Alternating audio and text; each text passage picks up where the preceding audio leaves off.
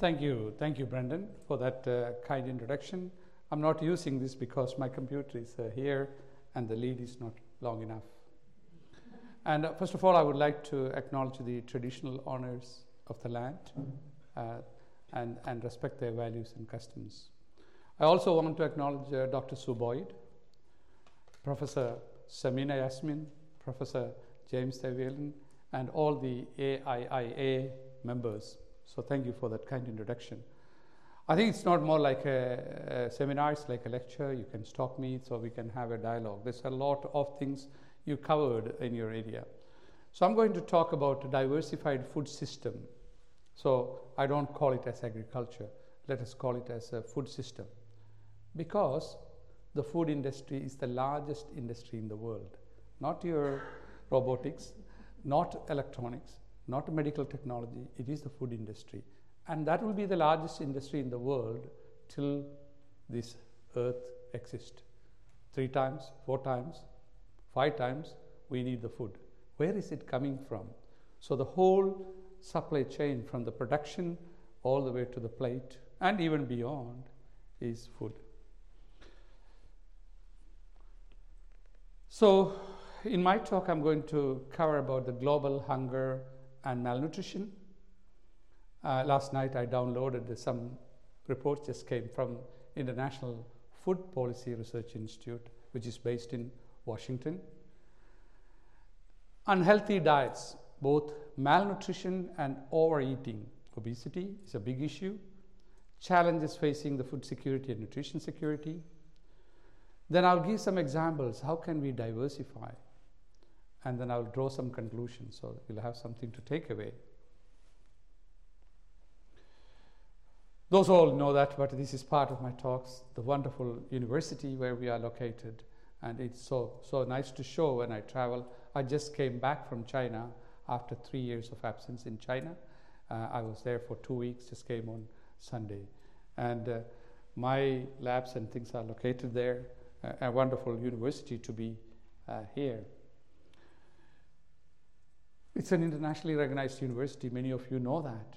And we are top 100, we're still remaining because, for example, agriculture is contributing to that. I'll come back to that. I think one of the big good thing about UWA is that well-established partnership with the industry.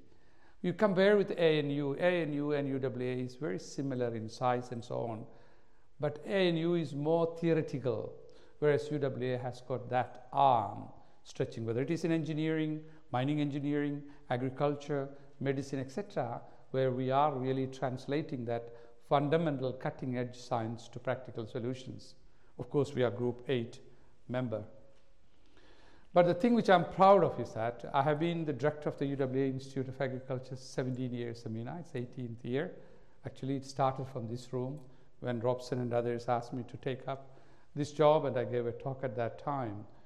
We have 15 in the world, small group of us, 15 in the world, number one in Australia. For example, UQ and University of Sydney are very large, but we are beating them. I don't know how long we can beat them because, you know, there will be a time when people like me have to slowly move out and we are not replenishing the tank properly. So that's something which is really good for us. So we do that in a very small area of southwest of Western Australia, what I call dryland agricultural system. But it has got implications for about 2.6 billion people all over the world. If we do something here, it then has got application in dryland areas of the world. That is about 42 percentage of the global terrestrial area. That's why we're getting so much of reputation. So it's not just for uh, 4,000 farmers in Western Australia. Now, hunger and malnutrition remain a global concern, as the, um, as the uh, Brendan has mentioned. It is a, it's a major concern. I'll show a couple of slides. Again, you know, water, food, all interrelated. We have some serious issues. We thought, when I say we, as the global community, United Nations, etc., thought that we are almost ready to solve the problem. Look at that. Sustainable development goal. It's not, we are not going to achieve in 2030 because of various reasons. There's a number of publications. Uh, there's another one coming, and you could get a lot of uh, this information for food security and nutrition in the world from there. If you look at this graph, which I just downloaded, this is fresh. So you got percentage here, and then got the millions of people here, and you got the years from 2000 to 2021. Look at that. We had about number of people undernourished, 796,000, uh, 96 uh, million, sorry, million. And we were able to bring down that to 572 million. Bingo. We are all waiting, applauding and said, oh, we will achieve the SDG goal by 2030. But guess what? What's happening? It's creeping up. Number of reasons. One, climate change. Number two, the war, Ukraine Russian conflict, because you know you are all ex diplomats and others. It's really help, help, not helping us. So we'll be struggling. There's a lot of problems. So now we're back on almost the same and we'll go up. If you look at that, the prevalence of undernourished is also 13 percentage. We dropped it to 7.8 percentage. Now it's going back again to 9.8 percentage. So as a global community, we have an issue. This is what I said, uh, trends in extreme weather events. People doesn't believe in climate change. There are people, but it is happening, believe it or not. So here you can see from 1900 onwards, and the latest data is 2020. You can see the now, of course, the scale is in such a way, but you can see the drought is more frequent. There was less drought here. Flooding is more frequent, and of course, extreme weather events is getting more frequent. We are living in an era when this is happening. This is affecting the food system of the world. Now, let us look at uh, the global ending stocks excluding China. I don't have the data for China here. And if you look at here, the number of days where the world granary has got stock of food. So if you take, for example, in the case of maize, pretty good, there has been a lot of production, but still only less than 30 days of maize available. What it means is that if we have further calamities, there is not enough maize to feed the world. The second one, soybean, uh, although soybean is not used as a food, it is used as an oil seed, is still there about 70 days. But look at that rice gone down. Panic. Recently, number of countries stopped exporting rice when the COVID-19 pandemic came, and many countries they have uh, weather-related events. Wheat, again, we have only 60 days worth of wheat. So this is a serious issue. It may not be an issue in Australia.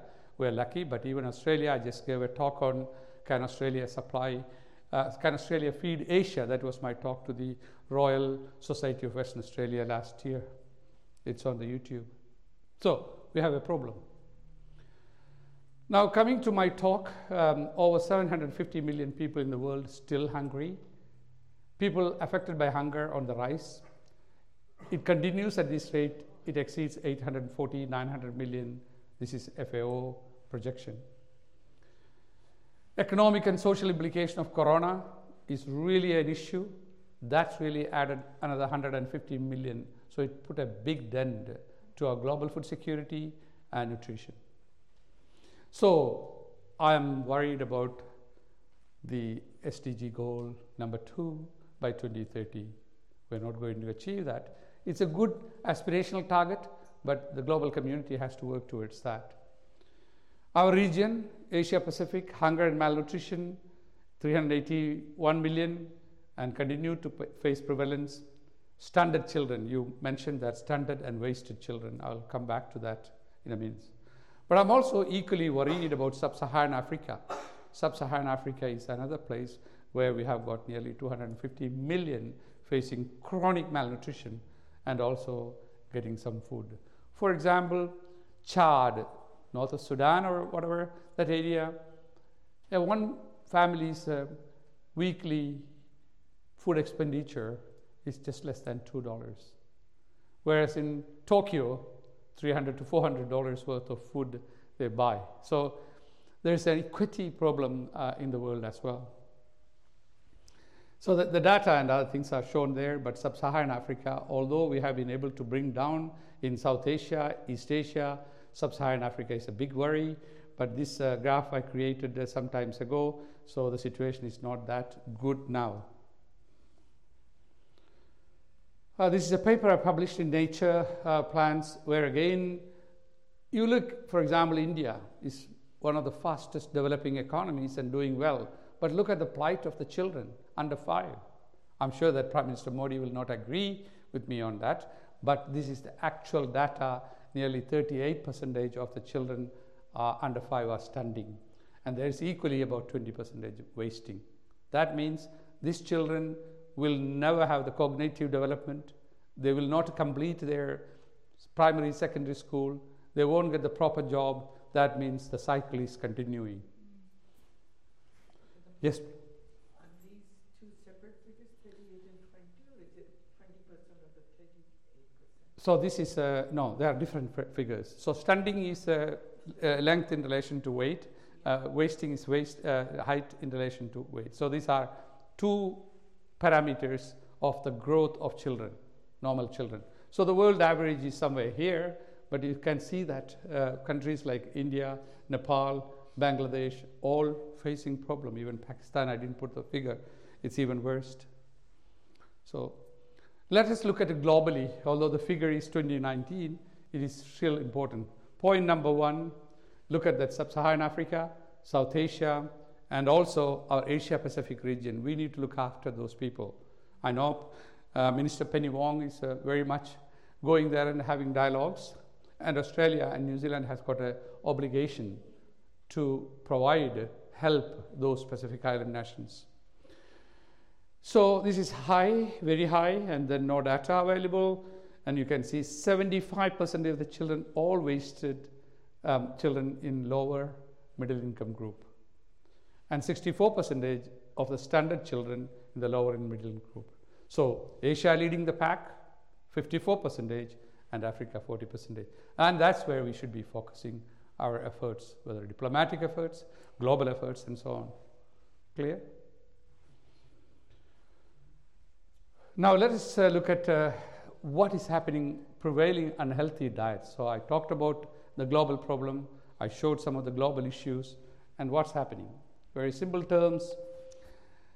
There are 300,000 plant species in the world, probably more, but only 60 species contribute to the food, what we eat today.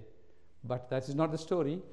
Only four species contributing 60%, 70% of the calories rice, wheat, maize, potato. Although we started having soybean, sunflower, palm oil, dairy meat, etc., contributing. But this is also a good thing in the sense when we were hungry after the World War II and so on, we wanted to produce more and feed the world. But that's not the solution because we have some issues. I'll come back to that. So remember, 300,000 plant species, 60 contributing the food, and only 3 4 is the major contributor. So we neglected all other species. This is where I'm pitching the underutilized, neglected, future smart food crops. So, what are the problems? Unhealthy current diet, high consumption of harmful food, processed meat, red meat, trans fatty acids, sweeteners, salt, sodium. This is very much common in our advanced countries because we can afford to buy and children are all eating there. Then we, we're not consuming enough fruits, vegetables, beans, nuts, polyunsaturated fatty acids, seafood, etc., commonly used underutilized crops. So this leads to unhealthy diet, malnutrition, risk of non-communicable disease, which is the cardiovascular, stunted children, type 2 diabetic, etc. so what are the challenges facing food security, nutrition and the food system? So we heard about the problem globally, we heard about some of the diets we are taking and what are the challenges. And of course there will be opportunities. So in summary, the environmental degradation continues to be unsustainable, our natural resource. We are not going to have new land anywhere. Asia, Africa, there may be some new land. There's not going to be new land in Australia for agriculture. So we have to produce more food, nutritious food with less resources, water, soil, and so on. Climate change, I have already mentioned, this is really happening. Lack of economic and social development, this is again people coming from social science. Uh, this is important. The cities, the mega cities are growing for so fast. So we're neglecting some of our rural areas, including in Australia, right? High birth rates, still, many of the countries, especially sub Saharan Africa, Near Eastern North Africa, and uh, that's really another problem. We have to talk about uh, um, population. Without talking about population, you can't achieve food security. Education is one way to achieve that. This is the worst one man made political unrest, wars, civil conflict. And this is really the, you know, how much damage the Ukraine Russian conflict has done to the world food security? Enormous damage and it's not going to be repaired overnight. Sorry, what's the MENA region? Ah, North Africa, Near Eastern North Africa. Okay. Thank you. Please stop me again. So what we have to do, we have to bridge the production gap. So the production need to be increased at least by 70% to meet the needs 9.7 billion people by 2050. So from the current level, we need to increase production. And as already mentioned, we don't have enough land and resources. And what I call this is the gap. We can achieve that to genetic means. For example, rice, wheat, and maize and potato, you take uh, the genetic gain by breeding is only happening less than 1 percentage per annum. That's not enough. So we need to have that. But more importantly, it's not only the yield, but the nutrition gap is increasing. I showed you the data where the malnutrition, that is, the people are not getting enough vitamin A, B, C, zinc, iron, and all that sort of things from the food. We can't give them supplements. You and I can go and buy supplements from the chemist, but uh, normal average people can't. So one solution is that why don't we diversify our food system? Why are we depending upon only three, four crops? So that's my hypothesis. In order to solve the mal- malnutrition problem. So let us now look at uh, the diversification of the food system and harnessing the potential. It should not be Africa, it should be Asia. Sorry, I should have corrected that. Now, what is a food system? It's a very simple definition. Uh, a food system consists of all the elements environment, people, input, process, infrastructure, institution, because if you don't have the institutional capacity, they won't do that. So the activities that relate to the production, processing, distribution, marketing, preparation, and consumption of food, and the outcome of these activities, namely the nutrition, health, status, socio-economic growth, equity, and environmental sustainability. What a beautiful definition is that. So this is why I love my subject. I love agriculture. So my wife asked, if you reborn again, will you choose agriculture? I said, yes, I will choose agriculture because it deals with all elements. So this is something which uh, I have been thinking, and then I just uh, jotted it down. And uh, to get this accepted in nature is uh, pretty hard. Here we talk about rediscovering Asia's uh, neglected, forgotten crops to fight chronic hunger. If people are interested, I can send that. And Xuan Li is from FAO. She's my uh, close friend. So what we're doing is that we need to look at the interrelated and interdependent on components Production is one component, post harvest handling, distribution and marketing, and consumption. But uh, the government has to create an enabling policy environment. This is where the diplomats and the government has to come. Everything doesn't happen if you don't have an environment, policy environment. Institutional human capacity development, because these crops, I'm going to talk, there, there's no lot of literature because we have been working and spending money on rice, wheat, maize, and potato, so there's not enough capacity in many of these countries. And of course, we need this called, so-called SU, uh, regional cooperation, South-South cooperation, countries cooperating together, work under World Food Organizations or uh, United Nations, etc. So that's how I see uh, that can happen. So, in a summary, agriculture production relies on few staple crops with a high input requirement, making, making farm more vulnerable to environmental shocks and such as climate change. And that affects the ecosystem, food diversity, and health. So, limited diversity in the food system, including consumption leading to unbalanced diets, we heard about it. Therefore, it is essential to diversify our food system for balanced diet and enhance adaptation to climate change. So I'm going to say that look, uh, we need to get to fruits, vegetable pulses. Uh, many of you have chickpeas and other things we just heard from the uh, MC, nut seeds, whole grain, polyunsaturated. So both commonly used and some traditional underutilized crop. So what we did was uh, FAO invited me as a consultant. Uh, we organized a number of countries, Laos, Cambodia, Vietnam, Thailand, um, West Bengal, Nepal, Bhutan, and so on. We asked the experts from those countries to come up with the, the so called neglected and underutilized crop. Why? And bring those information before the workshop happening in Bangkok. From there, after a lot of debates, we said in the case of cereals, so wheat is not here, sorghum, pearl millet, finger millet, teff, African rice. This is a special rice, not the normal rice. Then cassava, yam, sweet potatoes, and taros. Then you got some of the pulses there, the fruits and vegetables, a lot of them we know as kids. Uh, I was born in India, Samina is uh, also from Pakistan. Then you got uh, cashews and cumins, etc. These are all important, but they are not in the mainstream agriculture these days. So again, it's available in my paper. For example, we were talking about millet. It's a wonderful thing. It's the International Year of the Millet 2023 by United Nations, adapted to dryland conditions, a lot of macro and micronutrients, and so on. Hash. Moringa, drumstick. Even I grow that in my backyard. It's one of the best vegetables in the world. Leaves, flowers, and the pods, the fresh pods, can be used in curries and things. Then, of course, this is the elephant foot yam, wonderful yam, which you can use in various ways. This is taro.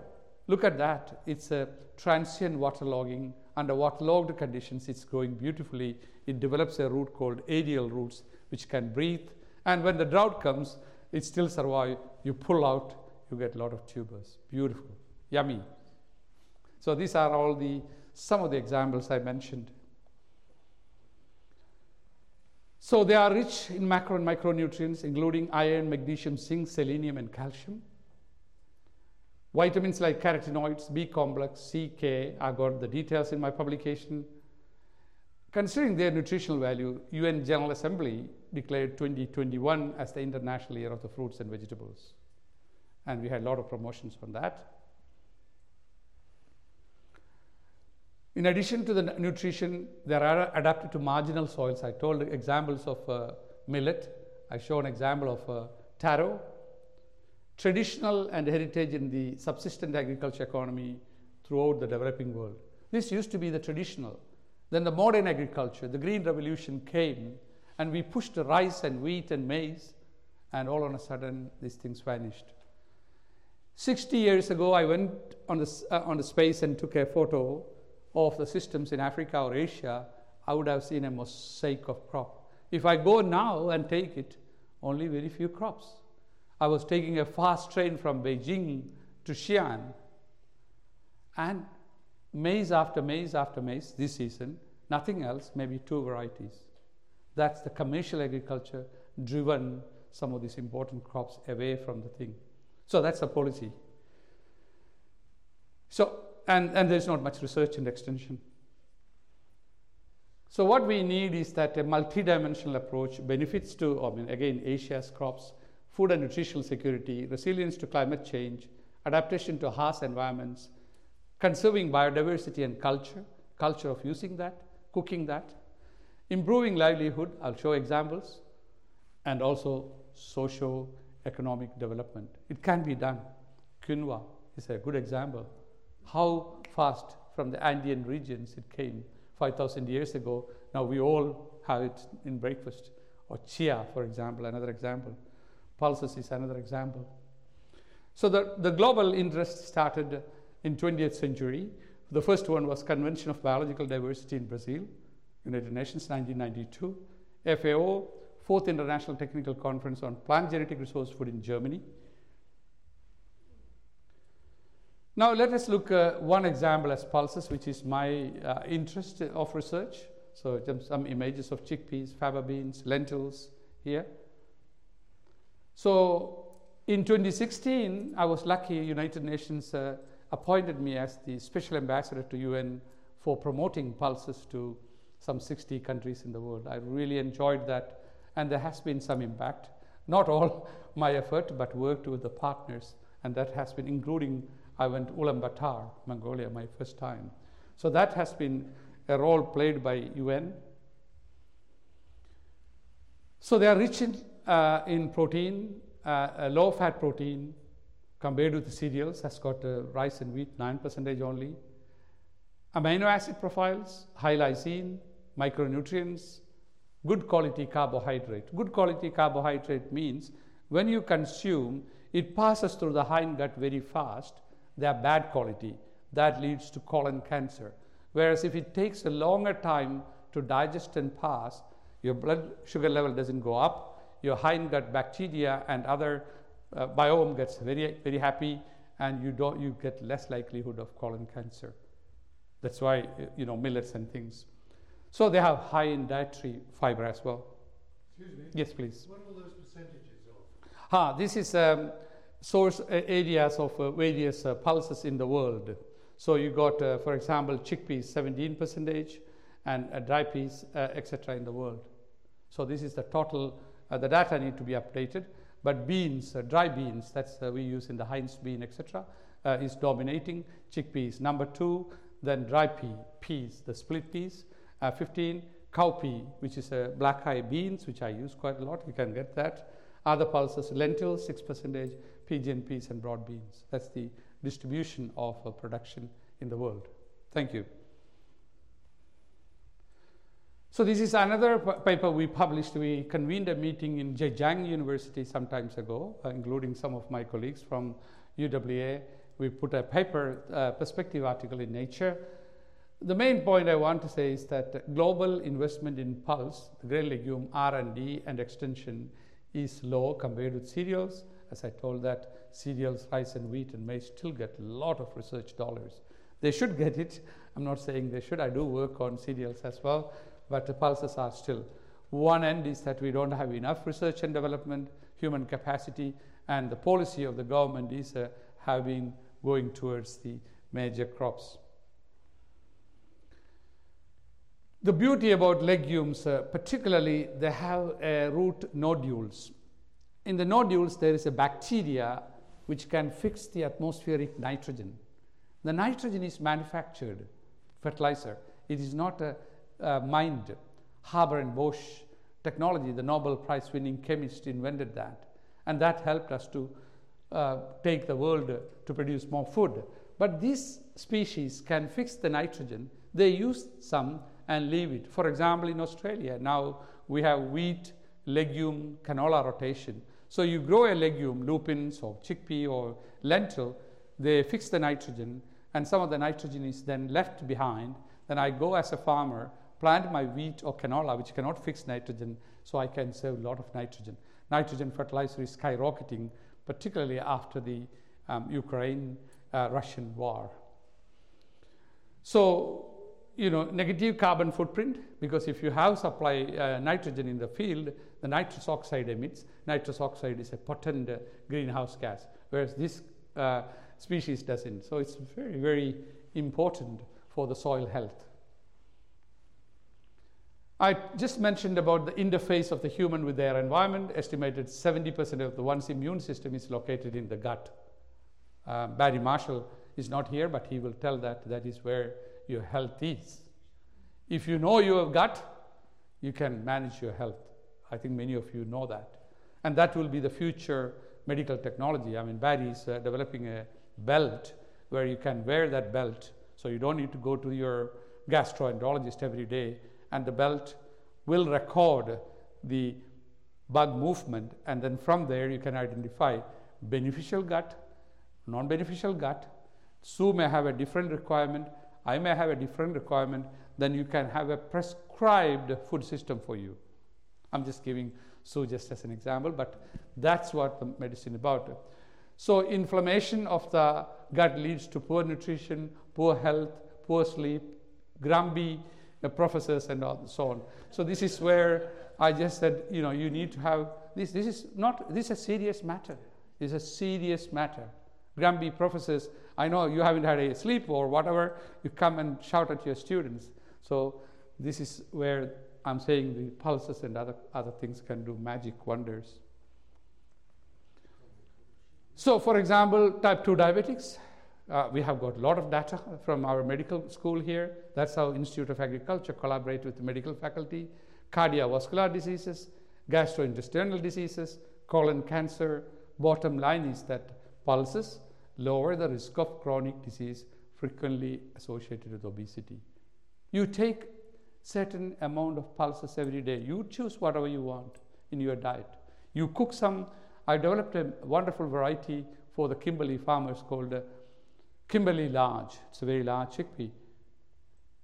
You buy them, you boil them, keep it in your freezer, add them into your casserole or whatever. You don't need a big recipe or anything, but you can do that. Samina is nodding.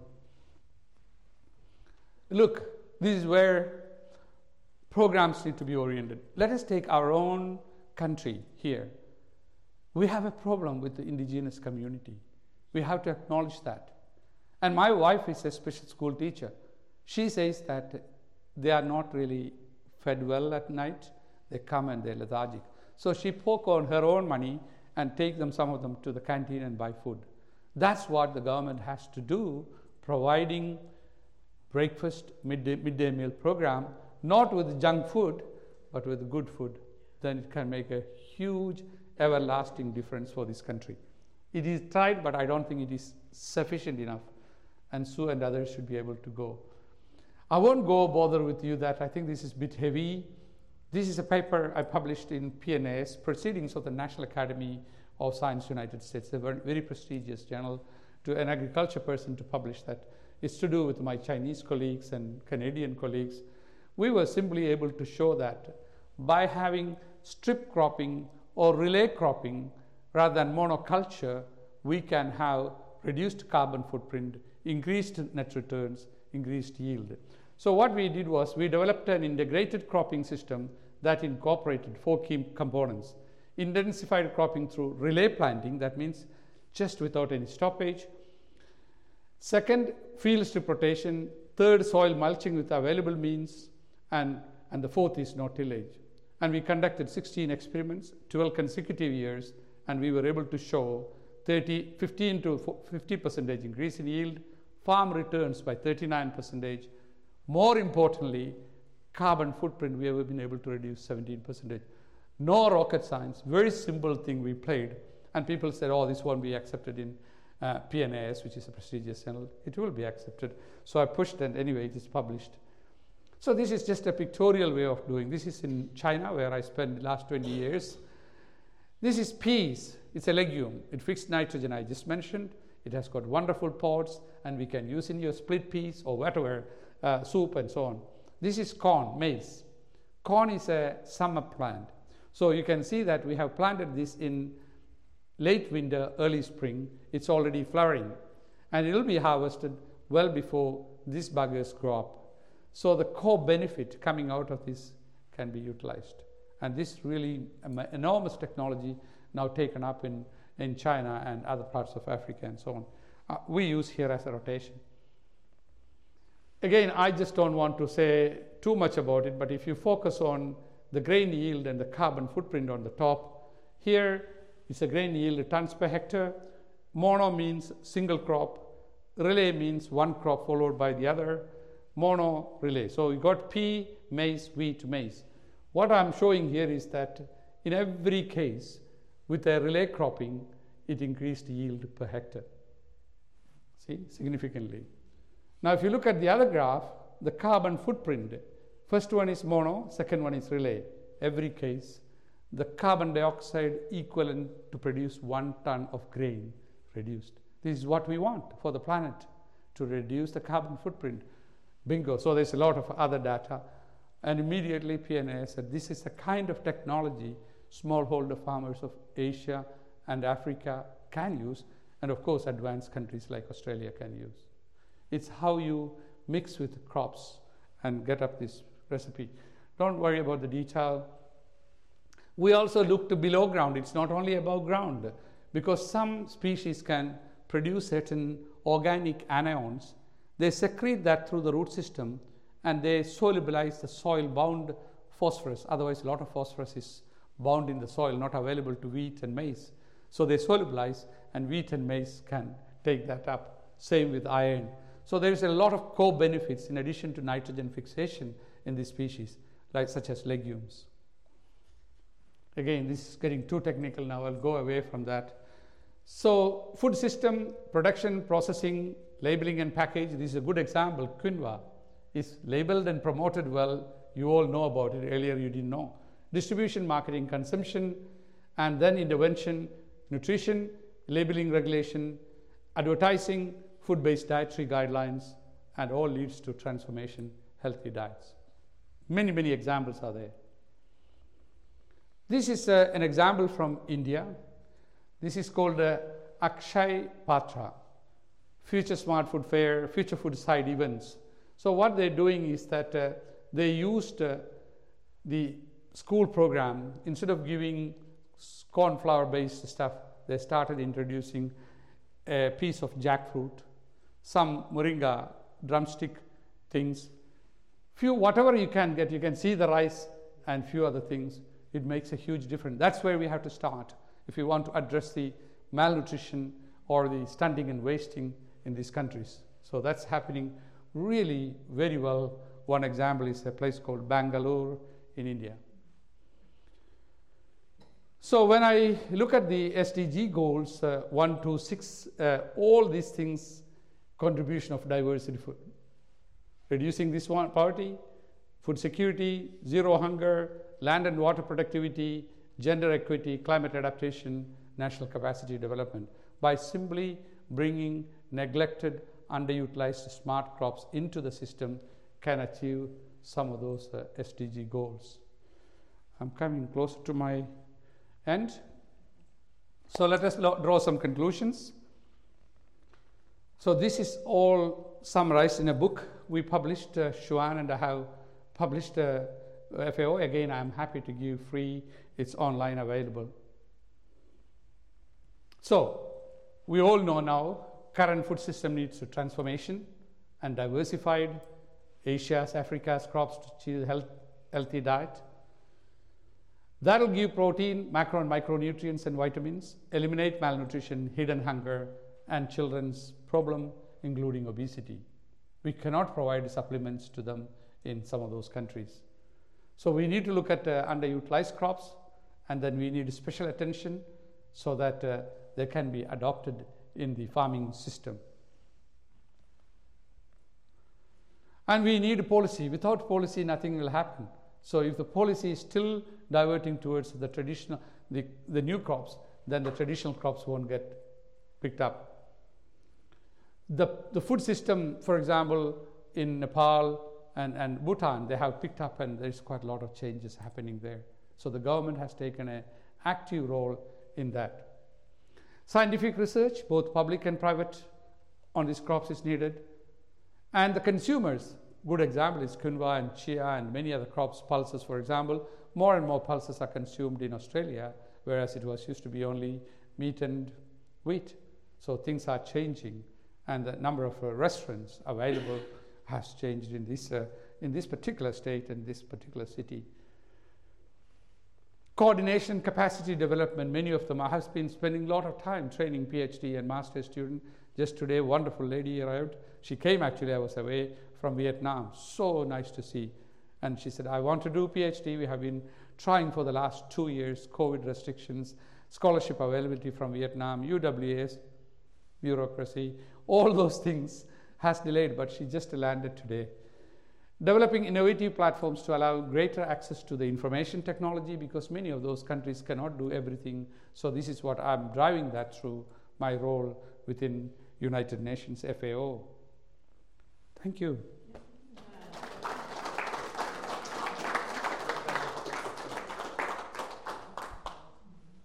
Thank you very much, Dr. Siddique. I'm feeling very hungry myself. I don't know about you. All that beautiful food. Um, uh, we, we, we typically have a question and uh, answer session, uh, and we open it up to the audience. Uh, I'll walk with the mic so it can be recorded. and just introduce your name, uh, introduce yourself, your name, and any other any affi- affiliation if you'd like to. I'll start with you. Yeah, Rob Shivers. Rob.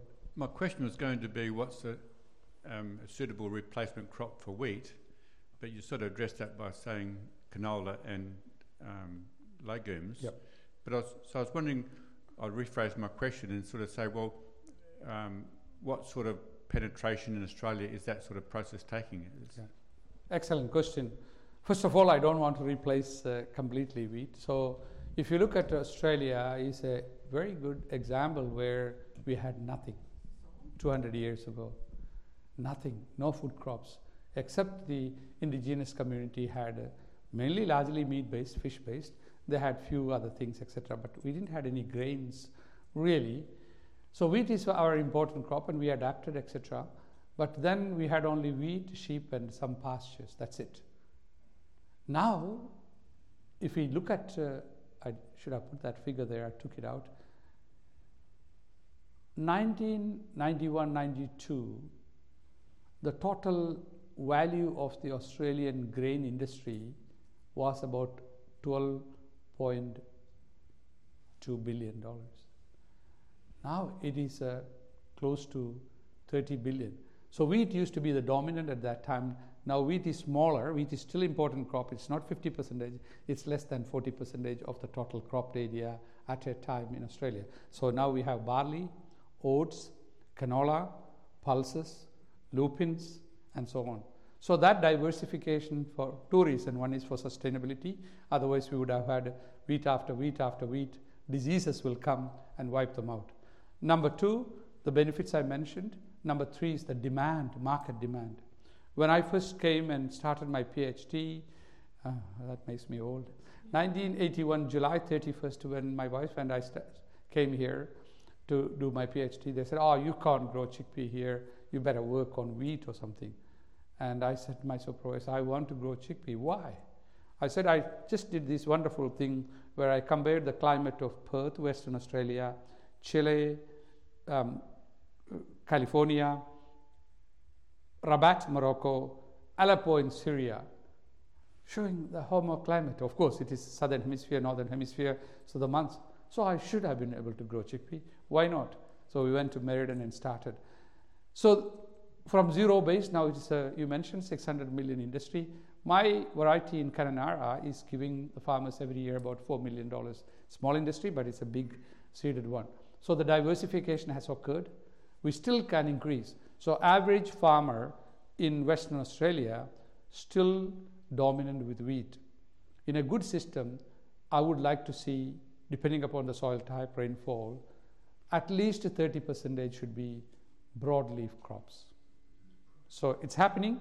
Canola is happening, but the problem with the canola is canola is hungry. They take a lot of nitrogen, like wheat. They don't produce. So we had to replenish. Remember, we had 26 million tons of grain this year. Last year we had 24 million tons. What we used to have, zero. We used to wait for the ship to come from New South Wales to feed us this state. Now we are the biggest producers. So diversification has occurred, uh, and we need more diversification for, to meet the market demand, but also in a very hot, dry year, some of our wheat may not survive, other crop will survive. Did I uh, answer my yeah, yeah, yeah, yeah. Just Jean Williams. Uh, the pulses and legumes that grew in Africa in the past obviously were sufficient to keep the population then. Why, my question is, why have they diminished? Is it because rice and wheat uh, can be grown more economically? And the second question is um, Are the um, education services increasing to try and redress this issue? Yeah, a very good question. So the answer is uh, again, rice, wheat, maize are the major staple. So what you do is that you will have some rice. If you, if you go, I just came back from Uganda a month ago, work with six African countries. They will have the matooke, which is the uh, banana stuff, a bit of rice, and, and beans, a lot of beans. So In the case of rice, wheat, and maize, when we had the problem with mal, uh, hunger all over the world, there was a lot of investment and the yield level gone up huge. And the government also started subsidizing fertilizer, seed, etc. So naturally, farmers shifted everything to rice, wheat, maize, and they produce uh, four tons of wheat or maize or whatever, and then they use some, they can't eat all that, they sell into the market. So the policy of the government at that time was right because we need to fill the belly first. Now the policy has to change and say, look, uh, you cannot grow all the time this. There should be some incentives given to them. I don't call subsidy. Then it will come. Then show the core benefits, etc. Some of our farmers in Western Australia, as high as 40 percentage, they are not other crops than wheat. So rotation and so on. Yeah, yeah. So in Africa, if you look at uh, Africa is a big producer of beans. The beans, uh, anyone who has been to Africa, every meal they will serve the beans. This is our kid, kidney bean, uh, the, the, the, the, the red beans, uh, speckled beans, etc. Wonderful food. Uh, and then the black eye bean in West Africa, that's Ghana, uh, Nigeria, big producers. And we have a project funded by, thanks to DFAT, Australian Centre for International Agriculture Research.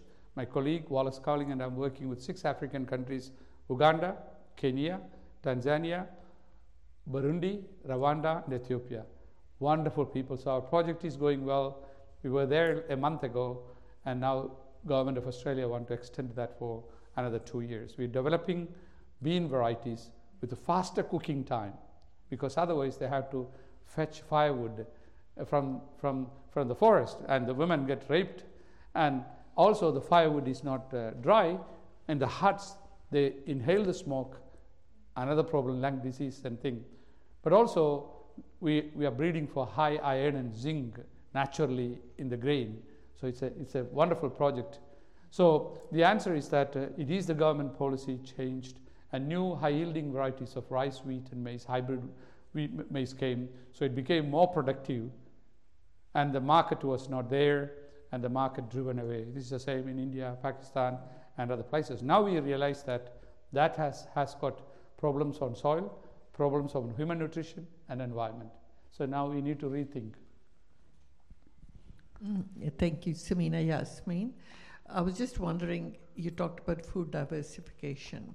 So, would the indigenous food industry provide one a pathway to that diversification? And what is the relative uh, requirement for water if we move, say, from one wheat to legumes? Yeah. Should have put that data. Thank you.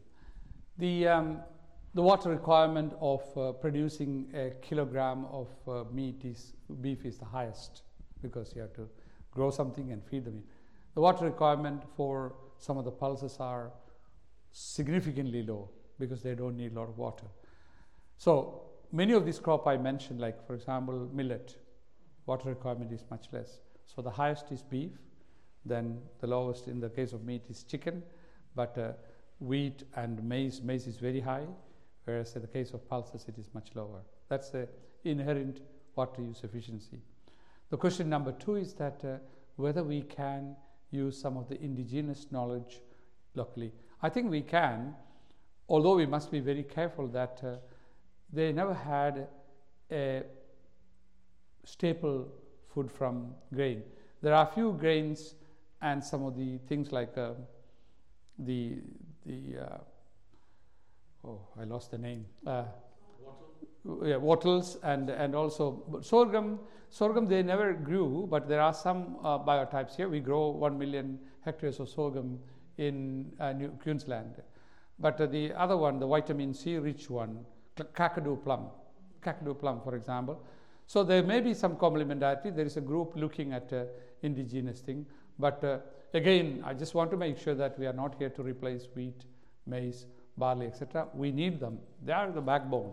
But how we grow other crops in system. Yeah, so there is an element that can be contributing to. And, and Qantas, for example, is using quite a lot of uh, traditional food, but they will not go as a main meal. They will be what you call niche meals and supplements and so on. Yeah, they have got a role to play. Uh, thank you very much. Uh, for the interesting lecture tonight. Uh, I've got sort of a two-part question.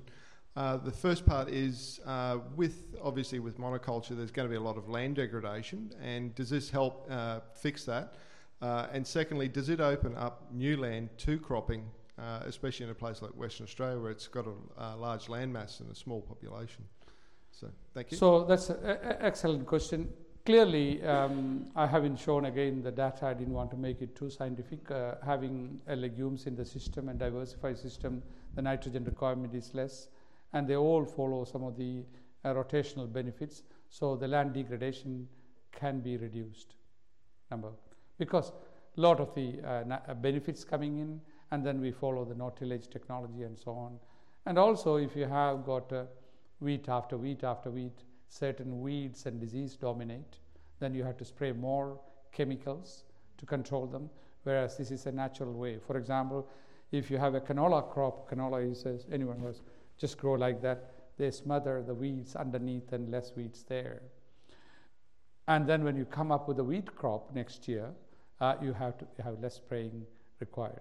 So if you have a good legume crop, faba bean or something, lupin, they also produce a lot of nitrogen, then you don't need to put. So sustainability is much better uh, in that sense. The second question is, uh, yeah, yeah, certainly um, uh, there are areas where, uh, for example, millets and things uh, cannot be grown in summer, uh, in winter. They can be only grown in summer. So we have a changing rainfall pattern happening. More summer rain comes in places like Southern Cross and other places. So we can have a tactical uh, decision making what to grow at that time. So the diversity, the crop cafeteria has widened. That means you can play with the season, you can diversify. So there will be, we could expand more into arid areas and so on. Thank you. I've got a, a I've got a couple of questions. Uh, one is Moringa, which you mentioned. Um, I've been involved with, with people who have a lot of ambition for Moringa um, as a crop that can go to non traditional Moringa communities, even in, say, indigenous communities. How bullish are you about Moringa as a, as a potential solution provider? uh, across countries and regions where they don't typically consume it. And, and secondly, um, the other benefit of, of, of legumes and chickpeas and lentils and the like is uh, the storage. Of course, it can be stored dry. And um, does that provide a solution for, say, rural and indigenous communities in Australia? Yeah. And is that being thought about? Yep. So the moringa is, uh, as I said, I've been growing moringa because I love to have that in my backyard. And each time when we move the house, and I leave the plant there because I don't like to. And nowadays I have it in a big pot, uh, and then we have during summer. They don't grow in winter, so they are summer. Place like Brooms and Kununurra and anything north of Geraldton, you can grow that very well. In terms of international acceptance, of course, it's a big uh, consumption India uh, and, and parts of Pakistan uh, Myanmar and other places they consume. Uh, in their system, they grow either a few, few trees in the, in, the, in the bunds and areas, whereas commercial cultivation is happening with the new varieties. Malaysia is an example where University Putra Malay, where I've been a visiting professor for a while, they developed a freeze dry technology of the flowers and the leaf. So you can really buy a small packet and then you put that in your preparation, etc. So there is a quite a lot of technology, food technology coming in, and I can buy moringa drumstick, it is the English name, pods sliced into these pieces from many of the gourmets. I don't need to grow that. So there is a market already happening, but how to penetrate that into the mainstream community only through restaurants and so on. For example, black lentil is one of the premium product you go to French restaurant, you ask for a black lentil, and black lentil is very, very much. So we have to bring it into the community. As I said, I came on 31 July 1981. Hardly any restaurants, even Indian restaurants at that time. Now you walk around. I don't look for Indian restaurants, but everywhere restaurant. To buy a, a bag of rice at that time, you go to Coles, and it's only 500 gram packets. And I take 10, the lady in the counter looks you very much, what are you going to do with this rice? Now I can walk with a 50 kilogram rice on my back. So it can be done, but there are a lot of products now in, the, in the marketplace coming in. And people who have been tasting this food, uh, you, you just go to some of these restaurants, you find mainstream people sitting there and eating quite a lot of food. So it's happening. Moringa is really taken up in, it's less so in, but all the uh, different communities are buying it. And it's also common Vietnam, Thailand, um, uh, Philippines, Cambodia, they all eat moringa. So you can eat flowers, leaves.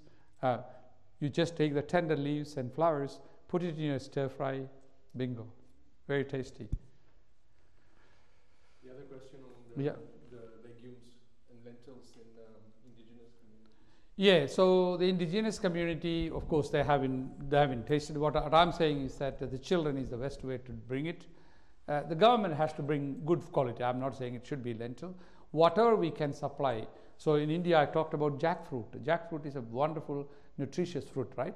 So they give in the bre- in the lunch packet a piece of uh, jackfruit. The seeds have been removed, and but the kids eat there.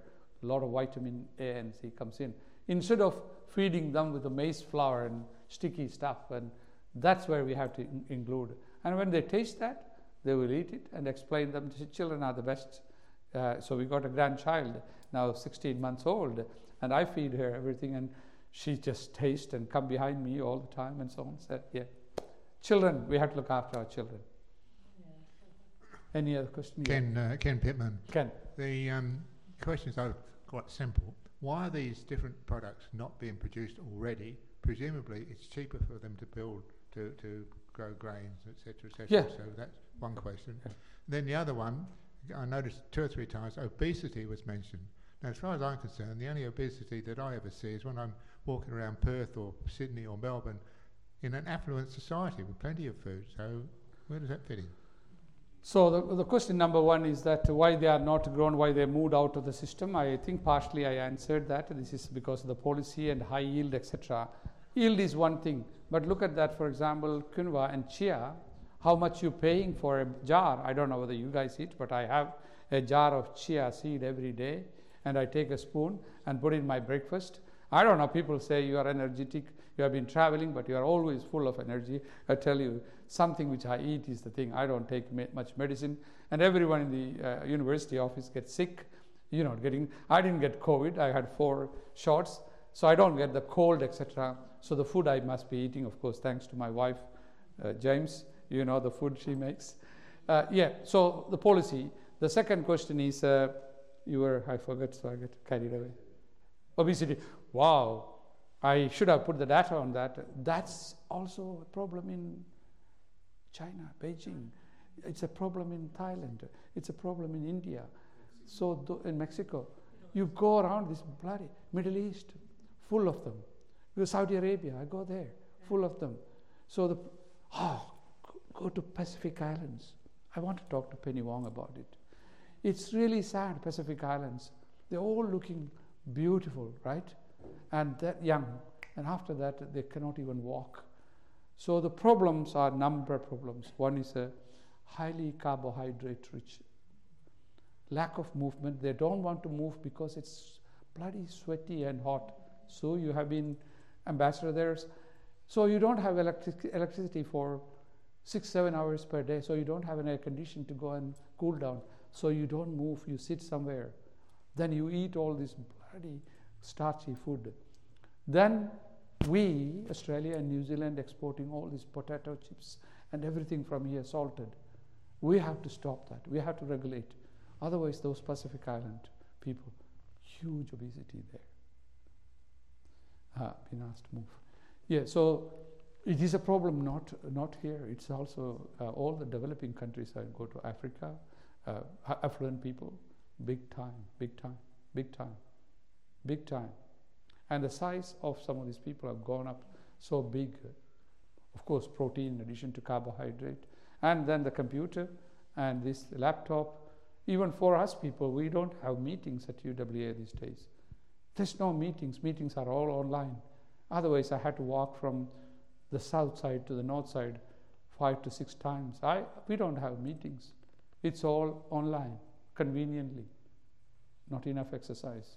It's affecting uh, not only developing, developed country, developing country, believe me or not. I have got figures to show. That's so interesting. Can you tell us about China and what the Chinese government's doing? What do you want to know? China, uh, uh, 20 years, China is a wonderful country. Uh, I got an award again this time, and I said, We disagree with some of the things you do very boldly. And I also disagree with some of the Australian governments too. I don't agree with everything. Uh, and China is uh, amazing. My first visit to China, I'm sure people like Sue must have been earlier, 1991, as a young person, I went to Beijing. That's like a big dream, going from here to Hong Kong. And Hong Kong scared and landed in Beijing, a dark little airport. And they have this trolley. When you push the trolley, the wheels goes this way. You know the. And from there, next time I went was 2000. From 2000 I onwards, three to five times per year. Amazing transformation every aspect. You take it, infrastructure. The Chinese are the only country in the world who was able to uplift the people on the ground to the here. India hasn't been able to uplift. I'm just an Indian. I don't have any problem in saying that. I don't know how they did. How does the economy work? I'm sure there are some economists here.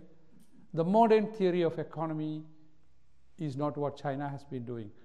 They were transforming, they were producing massively, and they found market within China to start with. Of course, people blamed about the quality. Now go and look at the quality they produced. Educational institution. I just was showing my photos just fresh to James. The hunger, the ability to adapt. Language is still a barrier. Technical skills enormous. One university I have published last five years, 100 papers, helped the PhD student. Hunger. World number leading in science and technology. I don't know how they control these things, but I'm telling you that huge transformation. Or they say the environmental pollution. We're now working on improving environment in my field, agriculture, by optimizing fertilizer and other. They're just beyond imagination. But I don't know how they control. I don't question. I have enough freedom to walk around, good food, uh, good educational institutions, and a lot of um, free education for normal people. Amazing country. We have to work. Australia has to work with China. Somehow, we won't agree with everything what they do. We cannot ignore China. They will be number one. When? I can't predict. In every aspect. Take your wine, if you allow me. 10, 15 years ago, you're a wine expert here, 15 years ago, maybe our wine industry was $100 million wine industry. Today, it is 2.8 to 3 billion industry. 10, 15 years ago, a drop of wine goes to China. Now, nearly $2 billion worth of wine goes to China. Enormous, enormous. I mean, I'm not a communist or anything, uh, but what I'm saying is that uh, we can't ignore. I just got five PhD students just arrived from China. I thought I won't take any more. And all Australia, now universities are going to be richer because of the Chinese students coming back again. America, they stop, st- stopped or less, and Canada. Beautiful infrastructure. Go from one place to the other. Airport, signature, barcoded. What do you want? Every technology you can imagine is there. Every technology medical technology, engineering technology, agriculture technology, manufacturing technology. Living standard has tremendously improved. Language, English is getting very much there. So, thank you. Professor, you've just mentioned the F word, and I mm-hmm. did mean to ask you about it. Fertilizers. Yes. Now, um, artificial fertilizers we know already cause a lot of damage to the environment. and how far do you um, recommend them in your um, acceleration of food growth? Yeah, wonderful question. Um, uh, globally, um, two things. One is uh, if we didn't have the fertilizers, nitrogen is the only one we manufacture. Phosphorus is mined, potassium is mined, uh, and sulfur is mined. So nitrogen is the only one we manufacture, right? Haber and Bosch technology. If the fertilizer was not there, we would have starved to death, whole world. If the, we would continue to plow the land with hoses, we continue to have what we call organic waste, uh, we will not be able to feed the world. So fertilizer is important, number one. The problem has been there has been overuse and misuse of fertilizer, not so much in Australia, but in other countries. Australia is uh, still pretty good. So a lot of our research is now looking at a balance and using some predictive tools and artificial intelligence, robotics, etc., to predict what is exactly required and providing that. We also have significant amount of work going on soil biology and soil bacteria. So a combination of uh, what you call mineral fertilizers, chemical fertilizers, and biological fertilizers coming together and moving us forward. So that's where a lot of research we are doing. And in fact, I'm excited. Some of the one doing in China, and here also we are looking at uh, things like biochar and organic manure. What is the synergistic effect? What is the bad effect? How the crop residues are returned back to the soil. A huge amount of work. Exciting area. So we will see the amount of fertilizer reduced in future so that misuse can because it's uh, cost, costing farmers money. So if you optimize because plants cannot drink like baby drinking milk, it will be lost in the soil, it will be lost in the atmosphere. So we understand when to apply slow, slow releasing fertilizer, biological, chemical mixed together, and then we can have a diagnostic system, and that will help us in the future feed the world in a much more better what I call green, evergreen revolution. Evergreen revolution. All right, we have time for one more question. Uh, some a new person. I'll give that. Thanks, Oliver. I was just wondering about um, genetically modified foods that we hear about and how it affects our gut and our body. So, have you got anything maybe you want to share Yeah. on that? And So I didn't, I didn't uh, touch that.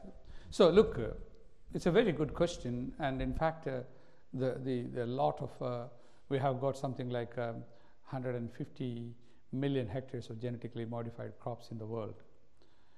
In Australia, we have only at the moment uh, um, two crops genetically modified, commercially grown.